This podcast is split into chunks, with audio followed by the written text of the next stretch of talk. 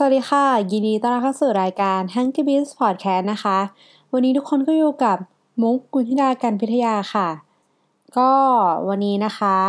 คือเรื่องราวของ EP นี้ก็จะเป็นเรื่องราวที่พอดีเราได้มีโอกาสไปแชร์เรื่องราวเกี่ยวกับเอ่อเรื่องของสถานการณ์ของธุรกิจร้านอาหารในไทยนะคะ ในช่วงโควิด -19 ให้น้องๆที่มสวได้ฟังในเมื่อวานที่ผ่านมานะคะ ก็มีหลายคำถามค่ะที่น่าสนใจมาก ๆ เลยจากงานสัมมนา แล้วก็มีหนึ่งในคำถามนั้นนะคะ ที่มีน้องเขาถามเข้ามาว่า พี่ถ้าร้านอาหารขนาดเล็กเนี่ย พี่คิดว่าเหมือนแบบร้านเขายังจะมีโอกาสรอดแบบไหมในสถานการณ์แบบนี้แล้วก็คิดอยู่แป๊บหนึ่งนะคะ แล้วก็ตอบน้องเขากลับไปว่า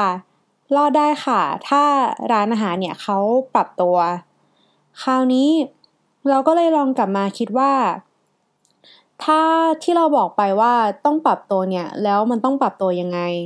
หลังจากที่จบงานสัมมนาไปอีกประมาณไม่กี่ชั่วโมงนะคะ ก็มีน้องค่ะที่อยู่จุฬาเขาทักมาถามเราในไอจีว่า พี่ถ้าผมอยากจะช่วยร้านอาหารโลคอลที่แบบอยู่แถวจุฬาเนี่ยอยากช่วยเขาแบบโปรโมทร้านเนี่ย ผมควรจะทำยังไงดี พี่คิดว่าแบบร้านจะรอดไหมอะไรอย่างนี้ เหมือนเป็นวันที่ ทำให้เราได้มานั่งคิดเรื่องนี้แบบจริงจังเลยค่ะว่าจริงๆ แล้วเรื่องนี้เนี่ยมันเป็นปัญหาที่ใหญ่มาก ร้านอาหารไม่ว่าจะเป็นสเกลเล็กกลางหรือว่าใหญ่ย่อมได้รับผลกระทบตรงนี้ทั้งหมด แต่ว่าร้านอาหารขนาดใหญ่เนี่ยเขาย่อมมีโอกาสแล้วก็ทางเลือกที่มากกว่า ในการที่เขาจะปรับตัวกับสถานการณ์ในตอนนี้ เพราะเขามีทั้งต้นทุนแล้วก็การเตรียมตัวที่มากกว่า มีความพร้อมที่มากกว่าร้านขนาดเล็กขนาดกลาง ซึ่งมันก็ตรงกันข้ามกับหลาย ๆ ร้านที่เขาอาจจะมีสเกลขนาดเล็ก ที่บางทีเขาอาจจะอยากปรับตัวให้รอด แต่ว่าก็ไม่รู้ว่าควรจะเริ่มต้นหรือว่าควรจะปรับตัวยังไงบ้าง ทุนเขาก็แทบจะติดลบหรือว่าที่ปรึกษาก็ไม่มี แต่ว่ารายจ่ายเนี่ยก็ยังคงเท่าเดิม ถ้าปล่อยไปยังไงก็ต้องพังลงแน่ๆค่ะ ในแบบอีกไม่กี่เดือนข้างหน้า จากการคาดการสถานการณ์ของตัวโควิด -19 แบบคร่าวๆเลยนะคะว่า เราเนี่ยอาจจะต้องอยู่แบบนี้กันไปอีกประมาณ 6 เดือน หรือราวๆครึ่งปี ซึ่ง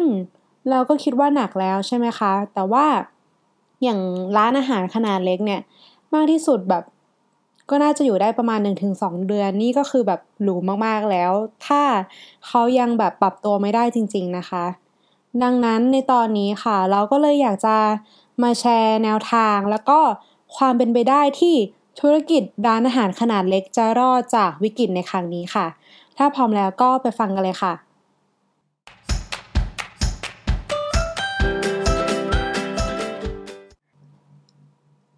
ก่อนที่เราจะไปคุยกันเรื่องแนวทางการทำโปรโมทของร้านกันนะคะ เราอยากจะมารีแคปกันแบบเร็วๆก่อนว่าสิ่งที่ร้านเนี่ยต้องกลับไปทบทวนว่า ร้านมีหรือยังนะคะ ก่อนที่จะมาคิดเรื่องการโปรโมทเนี่ยเราสรุปมาเป็นทั้งหมด 5 ประเด็น ประเด็นที่1ก็คือ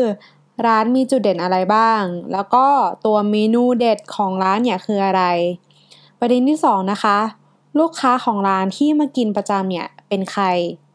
ประเด็นที่ 3 ก็คือ ราคาที่ร้านขายอยู่เนี่ยสามารถขายแบบ Delivery ได้ไหม ประเด็นที่ 4 นะคะ ร้านสามารถลดเมนูที่ขายไม่ดีออกไปก่อน แล้วเลือกเฉพาะบางเมนูแบบมาขายได้ไหมแบบพวกเมนูที่แบบยังขายดีอยู่อะไรอย่างนี้ แล้วก็ประเด็นสุดท้ายประเด็นที่ 5 นะคะ คือ ร้านเนี่ยมีความพร้อมกับการขาย Delivery ไหมทั้งในเรื่องของตัวแพคเกจจิ้งแล้วก็คนที่ไปส่งอาหารได้ ก็ถ้าร้านเนี่ยสามารถเคลียร์ทั้งหมดทั้ง 5คำถามได้เรียบร้อยนะคะ ก็เดี๋ยวเรามาเตรียมดูเรื่องของการโปรโมตต่อได้เลยค่ะตัวการโปรโมทนะคะ ถ้าเป็นแบบปกติของร้านอาหารแบบทั่ว ๆ ไปแล้ว อาจจะเป็นการที่ พอมีลูกค้าเดินผ่านมาหน้าร้าน ก็ลูกค้าจะแบบมาแวะซื้อกลับบ้าน หรือว่าอาจจะโทรมาสั่งที่ร้านโดยตรง แล้วก็ให้ร้านไปส่ง หรือว่าร้านเองเนี่ยอาจจะมีการแจกโปสเตอร์หน้าร้านหรือว่าเป็นเหมือนแบบเมนูใบปลิว ซึ่งตรงนี้เองมันก็จะได้เฉพาะแบบฐานลูกค้าที่เฉพาะคนที่มีหน้าร้านเหมือนแบบเดินผ่านมาหน้าร้านเท่านั้นนะคะ แต่ถ้าร้านลองปรับเป็นการใช้ออนไลน์เพิ่มมากขึ้นนะคะ เราก็ลองมา scope ก็อาจจะแบ่งออกมาเป็นทั้งหมด 5 step ค่ะ step ที่ 1 คือ ร้านเนี่ยจะเริ่มมีตัว Line แอด Line Official ของร้านที่ทำให้ลูกค้าเนี่ยสามารถสั่งอาหารดูเมนูผ่านไลน์ได้เลย แล้วก็ร้านก็จะมีพนักงงานที่เป็นเหมือนแบบพนักงงานร้านเนี่ยเป็นแบบเปลี่ยนไปเป็นพนักงงาน Delivery แทนนะคะ แล้วก็แบบไปส่งอาหารให้ลูกค้าที่บ้านแบบบริเวณใกล้เคียงอาจจะเป็นแบบภายในรัศมี 5 กิโลเมตร อะไรอย่างนี้ แล้วก็ ข้อที่2สเต็ปที่2นะคะคือร้านเนี่ยเริ่มเปิดใช้บริการตัว Food Delivery เพื่อเป็นการขยายฐานลูกค้านะคะ ให้สามารถส่งได้ไกลมากขึ้น แล้วก็เข้าถึงกลุ่มคนได้มากขึ้นค่ะ ใน step ที่ 3 นะคะ คือ ร้านเนี่ยเริ่มเปิดหน้าร้านบนแพลตฟอร์มโซเชียลมีเดียต่างๆ คือร้านเนี่ยจะเริ่มทำตัวโฆษณา เริ่มทำ content เพื่อที่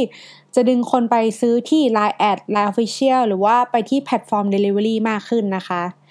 ในส่วนของตัว step ที่ 4 ก็คือ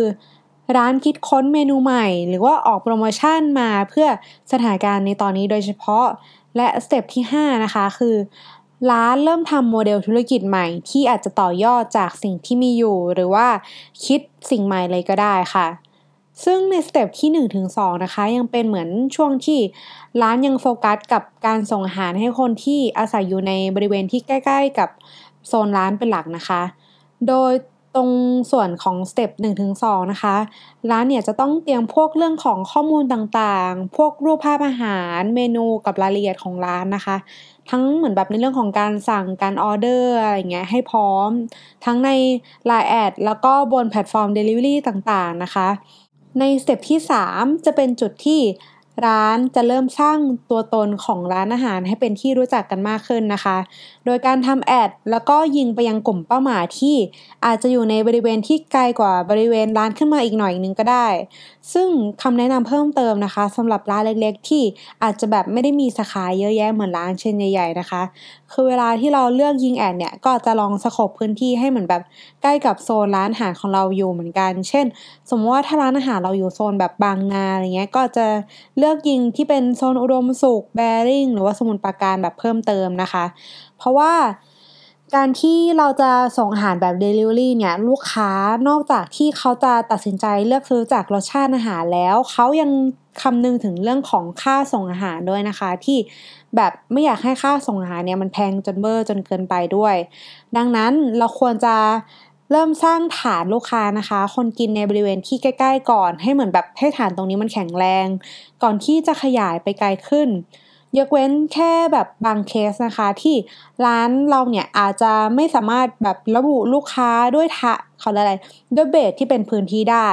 เราอาจจะต้องเลือกใช้ที่เป็นเหมือนแบบเอ่อ factor ที่เป็น interest หรือว่าเป็นเหมือนแบบความชอบที่ ลูกค้าเนี่ยมีตรงกันกับร้านของเรามาช่วย แล้วค่อยเลือก area ที่มีศักยภาพจริง ๆ นะคะส่วนใน step ที่ 4 นะคะ คือร้านอาจจะต้องลองต่อยอดเมนูของตัวเองค่ะ หรืออาจจะลองหาตัวโปรโมชั่นต่างๆ มาช่วย เพื่อให้คนอยากทดลองสั่งก่อน หรือมีโปรลับยิงไปหาลูกค้าเก่า เพื่อให้เกิดการซื้อซ้ำมากขึ้นเป็นต้นค่ะ ซึ่งตัวโปรโมชั่นนะคะ หรือตัวเมนูที่จะออกมาใหม่เนี่ย ก็ขึ้นอยู่กับแต่ละร้านนะคะ ว่าจะหยิบอะไรขึ้นมา และจะทำครีเอทีฟออกมาเป็นยังไง จะทำให้มันแตกต่างยังไงบ้าง ก็เป็นอีกโจทย์ที่สำคัญมากๆนะคะ ที่ร้านเนี่ยก็ต้องกลับไปทบทวนค่ะ ใน step ที่ 5 นะคะ จะเป็นการพลิกโมเดลใหม่ เช่น ปกติร้านเราอาจจะเป็นร้านขายข้าวหมูกรอบ ร้านอาจจะแตกลายเป็นหมูกรอบแบบแพ็ค ที่ลูกค้าเนี่ยสามารถเก็บไป freeze แล้วก็เอาไปเอากลับไปทอดแบบกินเองที่บ้านได้ หรือสมมติว่าถ้าร้านเราเนี่ยมีสูตรน้ำจิ้ม แล้วน้ำจิ้มของร้านเนี่ยมีความเด็ดแบบอร่อยแบบเด็ดกว่าที่อื่นแบบชัดเจนนะคะ อย่างเคสของร้าน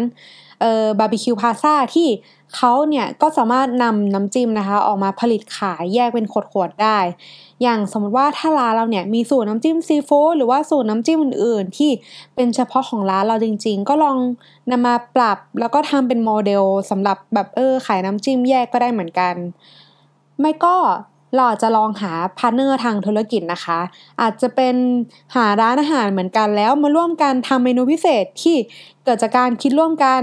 หรืออาจจะไปร่วมมือกับคนที่อาจจะแบบมาจากต่างธุรกิจกันเลยก็ได้ค่ะ เช่น สมมติว่าเราเป็นร้านไอติม แล้วก็มี partner ที่เป็นเหมือนแบบแบรนด์กระเป๋าออนไลน์อยู่ เราอาจจะมาร่วมกันทำไอติมรสพิเศษที่มีรสชาติเหมาะกับกลุ่มคนที่เป็นลูกค้าของแบรนด์กระเป๋านั้น แล้วก็เอามาขายเป็นเซตนะคะ โดยค่ารสชาติกับที่เป็นรสชาติที่ขายดีของที่ร้าน กับร้านกระเป๋าเองเนี่ยก็ออกแบบดีไซน์ใหม่เป็นกระเป๋าสำหรับใส่ไอติมเซตพิเศษนี้โดยเฉพาะนะคะทำให้เกิดการขายแบบต่อยอดแบบสามารถสร้างมูลค่าเพิ่มให้กับสินค้า แล้วก็สินค้าของ partner เราได้ค่ะ หรือไม่ก็กลุ่มร้านอาหารที่อยู่บริเวณใกล้เคียงกันนะคะ อาจจะรวมตัวกันเพื่อทำเป็นไลน์แอดกรุ๊ปกลางสำหรับลูกค้าที่อยากสั่งอาหารหรือว่าขนมเนี่ยจากร้านที่อยู่บริเวณใกล้เคียงกัน แบบสั่งทีเดียวแล้วก็ไปส่งพร้อมกันได้เลยในราคาโปรโมชั่นดีลค่ะร้านที่เหมือนแบบแต่ละร้านคิดออกมาอะไรเงี้ยก็ว่ากันไปนะคะ ก็เป็นอีกไอเดียนะคะที่ นอกจากจะออกมาช่วยร้านแล้ว เราก็ยังสามารถช่วยร้านอื่นๆรอดไปด้วยกันได้ แล้วก็ยังช่วยเพิ่มทางเลือกในการซื้ออาหารให้กับลูกค้าของเราอีกด้วยค่ะ ซึ่งที่เราพูดมาทั้งหมดนะคะ มันก็เป็นแค่ไอเดียแล้วก็แนวทางที่พอจะเป็นไปได้ในสถานการณ์ในตอนนี้เท่านั้นนะคะ สิ่งที่สำคัญที่สุดคือการนำไอเดียตรงนี้ไปลงมือทำจริง แล้วก็ลองทดลองแล้วก็ปรับใช้ให้เหมาะกับตัวตนของร้านแต่ละร้านมากกว่าค่ะ แต่ก็อย่างที่เราได้บอกไปตั้งแต่ตอนแรกนะคะว่า ถึงแม้ว่าเราจะเริ่มพอเหมือนแบบรู้แนวทางคร่าวๆแล้ว แต่ว่า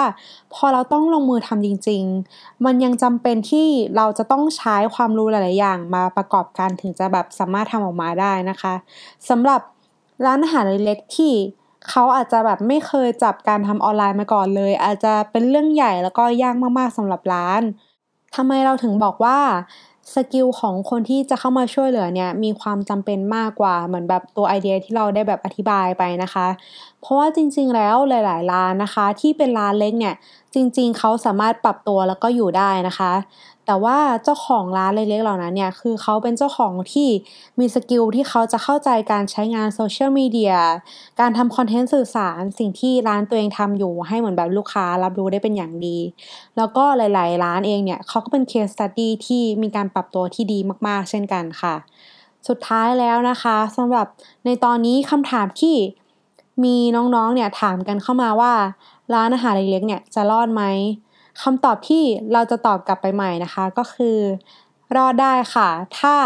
ปรับตัวแล้วก็มีคนช่วยผลักดันให้มันเกิดขึ้นจริงค่ะ ถ้าเราลองมองรอบๆตัวเราแล้วนะคะว่าเราเห็นร้านอาหารเล็กๆที่เราผูกพันแล้วเขายังขาดสิ่งที่เราพูดมาอยู่ ตัวเราเองอาจจะลองกลับมาดูค่ะว่า เราพอจะช่วยลุงลุงป้าป้าได้ยังไงบ้าง เหมือนกับที่น้องเราที่มสว กับจุฬาเนี่ยทักมาถามเรานะคะ เราคิดว่าทุกคนเนี่ยทำอะไรได้มากกว่าที่ทุกคนคิด โดยเฉพาะเด็กๆที่มีศักยภาพแบบล้นๆเลยนะคะ แค่อาจจะยังขาดเวทีให้เหมือนแบบได้มาลองกันนี่อาจจะเป็นโอกาสที่ดีมาก ๆ ก็ได้ค่ะ ที่เราจะได้มาลอง กลับไปถามคุณลุงคุณป้าข้างบ้านว่า เราพอจะช่วยอะไรได้บ้างไหม ตามกำลังที่เรามี หวังว่าเราจะผ่านพ้นและก็รอดวิกฤตนี้ไปด้วยกันนะคะ ยังไงก็ต้องขอฝากรายการ h u n k y Biz Podcast ในตอนนี้นะคะ แล้วก็ถ้าหากชอบก็สามารถติดตามใน EP ต่อ ๆ ไป แล้วก็ EP ก่อนหน้าได้ในช่องของ d e a r i c Podcast ร่วมกันกับรายการอื่น ๆ ที่น่าสนใจในช่องได้ในทุกสัปดาห์เลยนะคะ ยังไงก็ขอตัวลาไปก่อนค่ะ ขอบคุณค่ะ สวัสดีค่ะ